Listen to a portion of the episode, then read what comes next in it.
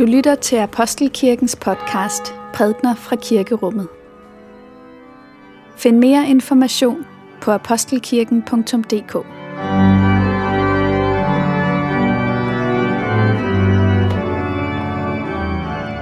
Godmorgen og velmødt til gudstjeneste her i Apostelkirken denne anden søndag efter Hellig Tre Konger. Vi skal i dag høre beretningen om brylluppet i Kanaan, hvor Jesus gør vand til vin. Og temaet for gudstjenesten er det bedste til sidst. Så er det også i dag, Olav skal døbes, og han vil blive døbt af øh, Paul Christian Balstad, som er præst i den norske sømandskirke her i byen. Men lad os nu først blive stille, samle vores tanker øh, til gudstjenesten, mens vi lytter til bedeslagene. Denne hellige lektie skrives i 2. Mosebog. Lad os takke for Guds ord. For Guds ord i skriften, for Guds ord i blandt os, for Guds ord inden i os, takker vi dig Gud. På Sinai's bjerg sagde Moses til Herren, lad mig dog se din herlighed. Herren svarede, jeg vil lade al min skønhed gå forbi dig, og jeg vil udråbe Herrens navn foran dig. Jeg viser noget mod, hvem jeg vil, og forbarmer mig over, hvem jeg vil. Men han sagde, du får ikke lov at se mit ansigt, for intet menneske kan se mig og beholde livet. Og Herren sagde, her hos mig er der et sted. Stil dig på klippen. Når min herlighed går forbi, stiller jeg dig i klippespalten og dækker med hånden for dig, til jeg er kommet forbi. Derefter tager jeg min hånd væk, så du får mig at se fra ryggen. Mit ansigt må ingen se. Amen. Dette hellige evangelium skriver evangelisten Johannes.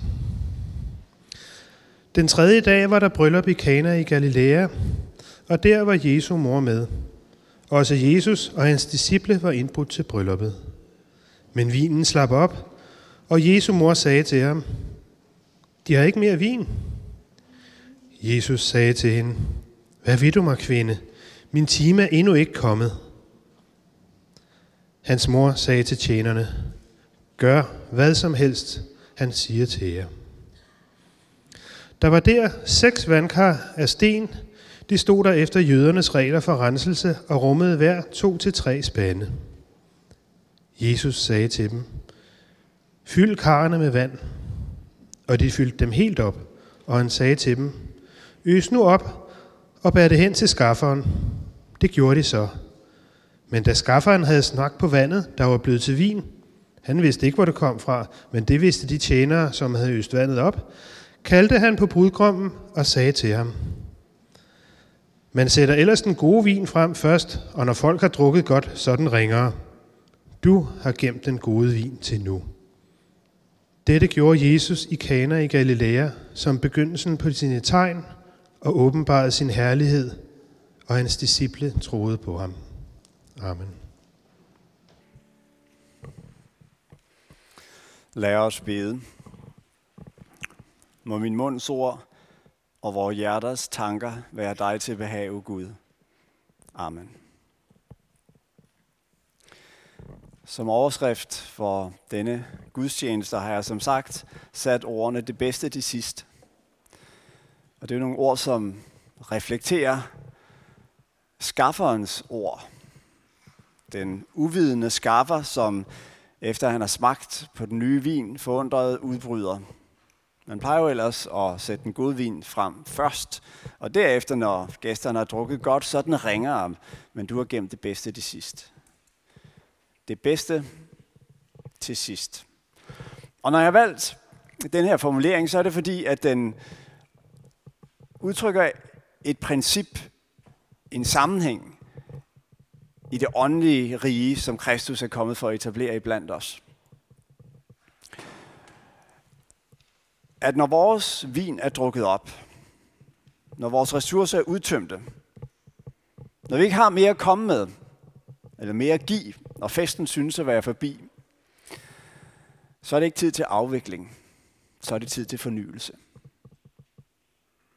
Det er det, som udtrykkes så smukt i øh, skafferens ord. Og det er den mekanisme, som vi i dag skal samle vores tanker om ud fra den tekst, som vi har læst. Det er det første af Jesu under, læser vi i Matteus evangeliet, undskyld, Johannes evangeliet. Og det er grundet et, under, som adskiller sig lidt fra de fleste af hans andre under. Fordi her er jo, hvad skal man sige, ikke nogen akut, eksistentiel menneskelig nød, om du vil. Altså, der er mennesker, der sidder til en bryllup, de har en fest. Og så slipper vinen op. Fær nok. Så længe det ikke er maden, der slipper op. Så længe der ikke er nogen, der er kommet til skade. Men sådan tænker Jesus ikke. Jesus han har vel fornemmet, at her var faktisk en situation, som havde en vis social alvor. Uh, hvis vinen slap op ved det her bryllup, så vil det være sådan, det, den fest vil huskes. Og de her to ægtefolk, når de sad 20 år senere og tænkte tilbage på deres ægteskaber, og, og hvordan det hele startede ved brylluppet, ikke, så ville de tænke, åh oh ja, og så var det lige det med vinen. Det er som om Jesus ved at gøre netop dette overflødighedsunder, vil sige noget om, hvem han er og hvad det er, han er kommet for at gøre iblandt os. Hvis man skulle tegne en kurve, som ligesom skulle beskrive menneskelivet, så ville den være sådan lidt som en boble. Ikke sandt? Vi starter, som Olav i dag, som et, et barn, der ikke selv kan gå, som at bæres. Og så efterhånden, så begynder vi ligesom at blive mere, gå på egne ben, blive selvhjulpende, kunne gå ud i verden, kunne indtage verden, kunne blive til noget og til nogen i verden. Vi er i en opadstigende kurve, og så er vi derop og tager fat og, og, og udretter noget og er betydningsfulde i en eller anden forstand, indtil det så kommer dertil, at det begynder at gå ned ad bakke igen. Ressourcerne svinder, og øhm, på et tidspunkt, så når vi dertil, hvor vinen slipper op. Så er festen ved at være forbi, så er det tid til afsked og afvikling. Sådan er den naturlige menneskelige kurve. Og hvis man så har haft, hvad skal man sige, en god boble, ja, så kan man se tilbage på et rigt liv og sige, jamen det var det hele værd. Det kan også ske, at boblen så at sige bliver punkteret undervejs, ved at man bliver indhentet af en sygdom, en ulykke, stress, hvad ved jeg. Og lige pludselig så er det som om det hele kollapser, og man, man sidder tilbage med en følelse af, at det er godt nok svært at komme videre herfra. Men den kurve, som Kristus tegner over et menneskeliv, ser anderledes ud. Der kommer det bedste til sidst. Prøv at sætte dig ind i brudgommens situation under det her bryllup. Han er jo i en eller anden forstand vært sammen med bruden. Altså skafferen, han er jo bare sådan en slags toastmaster, som de har hyret til ligesom at holde festen i gang. Det er jo, det er jo brudgommen, der er verden. Det er ham, der er ansvaret for, at der er, hvad der skal være ved, ved festen. Ikke? Også, og så slipper vinen op. Og så er det altså, at Kristus kommer til på banen og skaffer vin ud af vand og gør, at festen altså kan fortsætte. Men der er sket noget med festen i disse øjeblikke. Det er som om, den er kommet på nye hænder. Det er som om, at brudgommen ikke længere bare er vært, men han er i en eller anden forstand også blevet gæst. Det er som om, at det ikke bare er Jesus, der er gæst ved det her brudepars bryllup, men det er som om, at de er blevet gæster ved en fest, som er ved at begynde. Og det er netop derfor, fordi det har den her fest, der er ved at begynde karakter, at det er det første af Jesu tegn, som han gør i Johannes evangeliet. I en forstand kan man jo sige, at det mønster, som tegnes her, altså skildringen af et menneske, hvis ressourcer er ved at løbe ud, hvis mulighedshorisont snævres voldsomt ind, det er et mønster, som vi kender uendelig godt fra bibelhistorien. Det er historien om Abraham og Sara, der så egentlig gerne ville have et barn, og det lykkedes ikke. Og de nåede op i årene, og man kan se, nu er der ikke noget vin tilbage. Nu er festen ved at være slut. Der er ikke, ja, sådan blev det. Det er historien om Moses, som står med folket, øh, fører det ud af Ægypten, og så lige pludselig kommer det røde hav. Foran dem havet, bagved dem Ægypterne, som er ved at indhente dem. Og um, der er ikke så meget at komme efter. Der er ikke, øh, der er ikke nogen muligheder tilbage til synlædende. Eller Josef, der bliver bortført til Ægypten, og alting synes tabt. Og alligevel i alle disse øh, fortællinger, der fornemmer vi også, at det, som synes at være grænsen, at være muren, det blev indgangen til noget nyt. Det, der synes at handle om afvikling, kom til at handle om fornyelse. Sådan er det i de bibelske beretninger. Og dermed udtrykkes der jo en, en indsigt, at vores afmagt er ikke grænsen, men betingelsen for Guds almagt. At når vi når til erkendelsen af vores afmagt, af vores grænse, så befinder vi os på det punkt, hvor noget nyt kan begynde. Noget, som vil forny vores liv.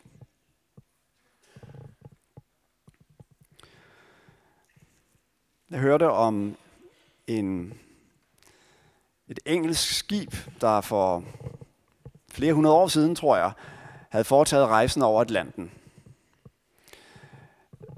Rejsen havde taget noget længere, end de havde regnet med, og de var ved at løbe tør for drikkevand. Det er katastrofalt. Besætningen tørstede, og øh, på et tidspunkt ser de så et øh, skib i det fjerne. Og de præger det, de hejser nødflaget, og skibet nærmer sig, og de signalerer så, hvad problemet er. De har ikke mere drikkevand. Og så tager skibet der og sænker en spand ned i havet under dem, og løfter den op, og de viser, at man, man kan bare drikke vandet. De befinder sig i et hav af ferskvand. Sagen var, at de var kommet, uden at vide det, så tæt på Amazonflodens udløb, at vandet altså var fersk. Og det er på en måde det, som sker i den her beretning. Ikke sandt? Altså, bruden og brudgommen, deres ressourcer er ved at være udtørret. Der løber ikke mere for den kilde, der er ikke mere at komme efter, det er ved at være forbi med dem. Og så opdager de, at de er midt i noget, som er meget større. Midt i en fest, som er ved at begynde, som i virkeligheden gør menneskelivet til noget helt andet, end de havde forestillet os. Jeg læste for noget tid siden en, øh, en personlig beretning af, af en kvinde, der hed Britta Krarup. Øh, hun skrev efter flere års kraftsygdom en, en lille bog, der hed øh, øh, Aftenrøde Morgengry, hvor hun beskriver øh, sin egen proces, som hun har gået igennem, blandt andet i forbindelse med, at hun, hun fik en kraftig diagnose. Der fortæller hun et sted om, at en af de allervanskeligste ting for hende at acceptere, det var, at hun aldrig skulle blive gift. Hun havde jo ligesom altid gået og set sig selv som en, der på et tidspunkt skulle finde en livsledsager og, og, og komme ud på en vandring i fællesskab med, med et andet menneske. Og, og det ser ikke ud til nogensinde at skulle lykkes. Nå, men på et tidspunkt er hun så til en bryllup. Og øhm, traditionen er jo, at øhm, på et tidspunkt så kan bruden tage sin øh, øh, buket, sin bryllupsbuket, og kaste den ud. Og den, der så griber den første, at det er så den næste, der skal giftes, siger overtroen. Nå, men i stedet for bare at kaste den ud i forsamlingen, så øh, rejser bruden sig på et tidspunkt og siger, ja, jeg ved ikke, jeg, jeg har sådan en, øh, en fornemmelse, ligesom om Gud har sagt til mig, jeg skal tage den her brudbuket, og så skal jeg gå ned til dig Rita, værsgo, den er til dig. Og lige i det øjeblik, beskriver hun, der var det som om, at hun lige fik et helt andet perspektiv på hendes situation. At hun forstod, at jeg er udvalgt, jeg er elsket. Min mand er der i en forstand. Kristus frier til mig. Det var det, hun i det øjeblik erfarede. Og nu er jeg godt klar over, altså det Britta Karup, og det er sådan en, en, en erfaring, som et enkelt menneske kan få, og som ikke kan overføres til andre. Det er ikke sådan, at det ophører, eller ophæver alle vores livs øh, kamper og erfaringer af at komme til enden af vores liv, eller vores ressourcer og, og så videre. Men der er noget i den beretning, som illustrerer det, som er pointen i dagens tekst. Nemlig, at når vi kommer til enden og ikke længere kan se, hvor vejen videre går, der begynder der noget nyt. Og det er det nye, Kristus er kommet for at meddele os og formidle os. det er ikke nødvendigvis noget nyt, som ophæver de udfordringer, som vi stod i før. Men det kan være, at det vil give os den styrke og det håb til at se dem i øjnene og gå dem igennem. Det her var altså, som nævnt, det første af de tegn, som Jesus gjorde i Johannes evangeliet. Og nu er det jo sådan, at øh, et gammelt fortælleteknisk trick, det er jo, en god fortælling begynder altid med afslutningen. Tilhøreren ved det bare ikke før til sidst. Og sådan er det på en måde også med Johannes øh, evangeliet. Der er jo flere skrifter i det nye testamente, som Johannes har lagt navn til. Og her i Johannes evangeliet, der starter det altså med det her mirakel, at Jesus er med til en bryllupsfest, og da vinen slipper op, så kommer han med den nye vin.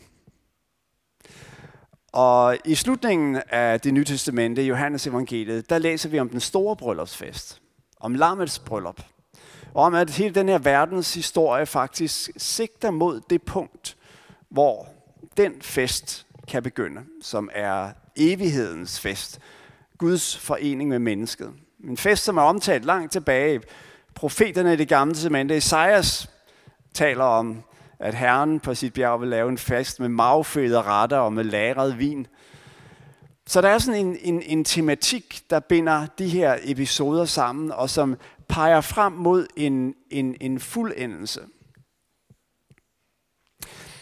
Vi er jo vant til at tænke festen som en slags, hvad skal man sige, parentes fra den barske virkelighed.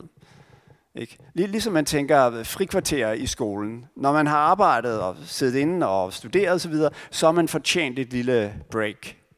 Og sådan ser vi øh, vel festen som, at det har man også lov til en gang, men ligesom bare at opleve sådan en form for lettelse i samværet med andre og sådan det løsluppende og så videre. Og så skal man tilbage til livets realiteter bagefter.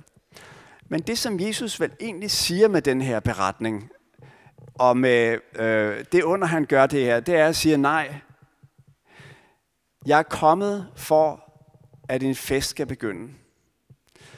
Og dit liv, med dit kampe og udfordringer, med de erfaringer af at løbe tør, som tilhører det, det kan rummes af den store fejring. Festen er ikke bare en dispensation for, hver, for, for, for hverdagen. Nej, det er endemålet. Og en gang, når vores vin er sluppet op, og vi ikke har meget mere at udrette her på verden, her i jorden, der tror vi, at Herren Jesus vil komme, og så vil han tage vores hånd, og så vil han sige så, nu går vi to hjem. Og nu skal festen begynde. Det er det store perspektiv, som dagens evangelietekst kaster over vores hverdag. Med de udfordringer, som hører den til. Et perspektiv, som fortæller os, at det bedste kommer til sidst. Lov og tak og evig ære være dig, vor Gud, Fader, Søn og Helligånd, du som var og er og bliver en sand treenig Gud, højlovet fra første begyndelse, nu og i al evighed. Amen.